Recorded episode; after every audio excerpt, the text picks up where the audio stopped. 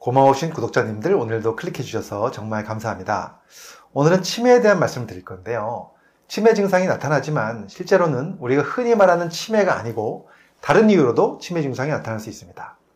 이런 경우를 우리는 가성 치매라고 부르는데요.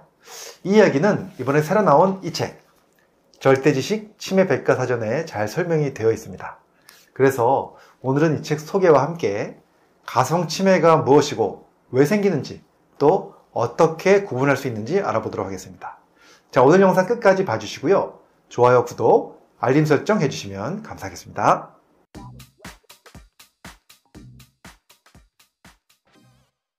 안녕하세요. 교육을 전공한 교육하는 의사 가정의학과 전문의 이동환입니다. 이번에 새로 나온 이 책, 절대지식 치매 백과사전. 이 책은요, 스마트 비즈니스 출판사에서 출간되었는데요. 저자는 홍경환 씨입니다.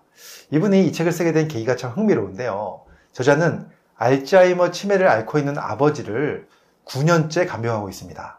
그러면서 아버지의 간병을 제대로 하기 위해서 치매 관련 서적을 수십 건 탐독하면서 느낀 것이 있다는 것인데요.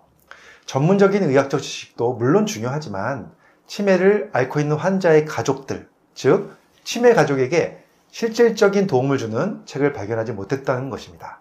그래서 저자는 직접 이 책을 쓰게 되었다고 하는데요. 제가 이 책을 쭉 보니까 양이 아주 방대합니다. 560페이지가 넘는데요. 치매에 대한 의학적 지식뿐 아니라 치매 가족이 꼭 알아야 할 아주 유용한 내용들이 잘 정리되어 있습니다. 이 책의 내용 중에서 보면 완치 가능한 치매도 있다라는 챕터가 있는데요. 여기서 가성 치매에 대해 설명을 하고 있습니다. 가성 치매라는 것은 실제로 치매가 아닌 다른 원인에 의해서 치매 증상을 보이는 현상을 말하는데요. 그 대표적인 원인 중 하나가 바로 우울증입니다. 우울증의 증상은 단지 우울한 감정뿐 아니라 여러 가지 증상이 나타날 수 있는데요. 특히 노인의 경우 우울증에 걸리게 되면 치매와 아주 유사한 증상들이 나타날 수 있습니다. 우선 기억력과 집중력이 매우 떨어지게 되고요. 그러면서 옷도 갈아입지 않고 외출도 하지 않습니다. 또한 목욕도 하지 않으려고 합니다. 그래서 이러한 증상들이 치매와 유사하기 때문에 오진을 하게 될 수도 있는데요. 이럴 때 우울증을 치료하게 되면 이러한 치매와 비슷한 증상들이 사라지기도 합니다. 그런데 우울증을 진단하지 못하고 우울증 치료를 시작하지 못한다면 증상이 더 악화될 수 있겠죠. 그런데 노인의 우울증과 치매의 증상이 비슷하긴 하지만 똑같지는 않습니다. 그것을 구분하는 방법이 있는데요. 그것은 바로 환자의 태도입니다. 예를 들어 설명을 드리면요.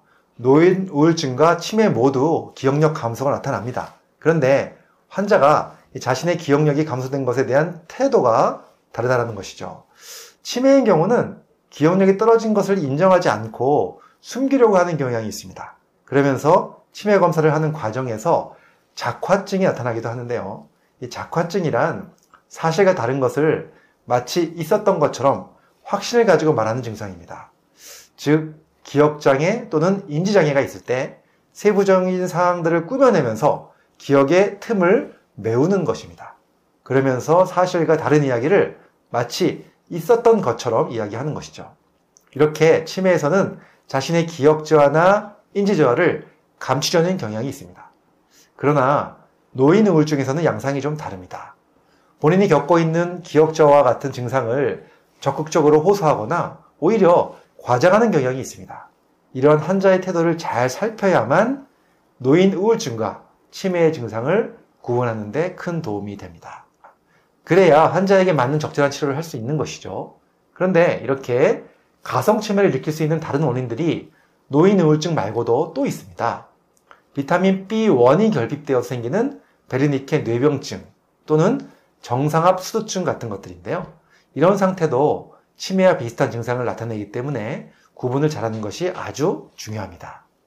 이 책에는 이러한 이야기 위에도 너무나 유용한 정보들이 가득 담겨 있는데요. 우리나라 의료현실에서 치매 환자에 대한 진단과 치료 시스템의 문제들을 지적하고 그 문제들을 잘 해결하기 위해서 치매 가족들이 꼭 알아야 할 내용들을 잘 정리하고 있습니다.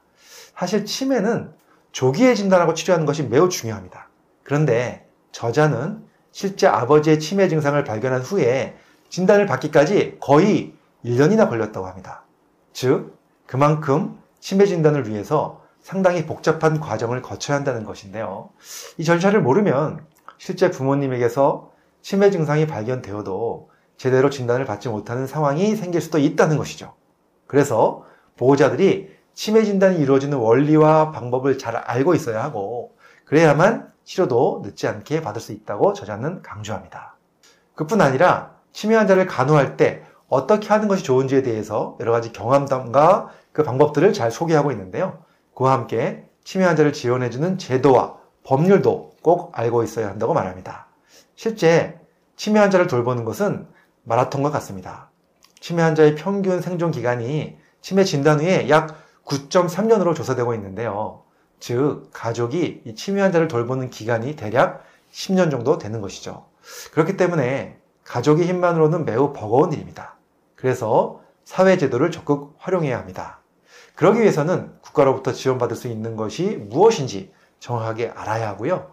또 국가에서 시행하고 있는 치매 제도의 한계점도 정확히 파악하는 것이 매우 중요합니다. 이러한 중요한 내용들을 치매 환자의 보호자 입장에서 아주 쉽게 잘 설명해 주고 있습니다. 또 이 책에서는 치매 환자가 꼭 알아야 할 약, 그리고 음식에 대한 설명도 빼놓지 않고 있는데요. 치매인 아버지를 거의 10년간 간병하면서 연구한 모든 노하우들이 잘 정리되어 있습니다. 자, 오늘은 이번에 새로 나온 책, 절대지식 치매 백과사전, 이 책에 대한 소개와 함께 가성 치매가 무엇인지 설명을 드렸습니다. 이 책은 치매를 앓고 있는 가족이 계신 분들 뿐만 아니라 치매를 예방하고 싶은 모든 분들이 함께 읽어보면 좋을 만한 책입니다. 우리 구독자님들도 기회가 되신다면 이 책 읽어보시면 큰 도움이 되실 것 같고요. 더 건강하시고 행복하시길 바랍니다. 감사합니다.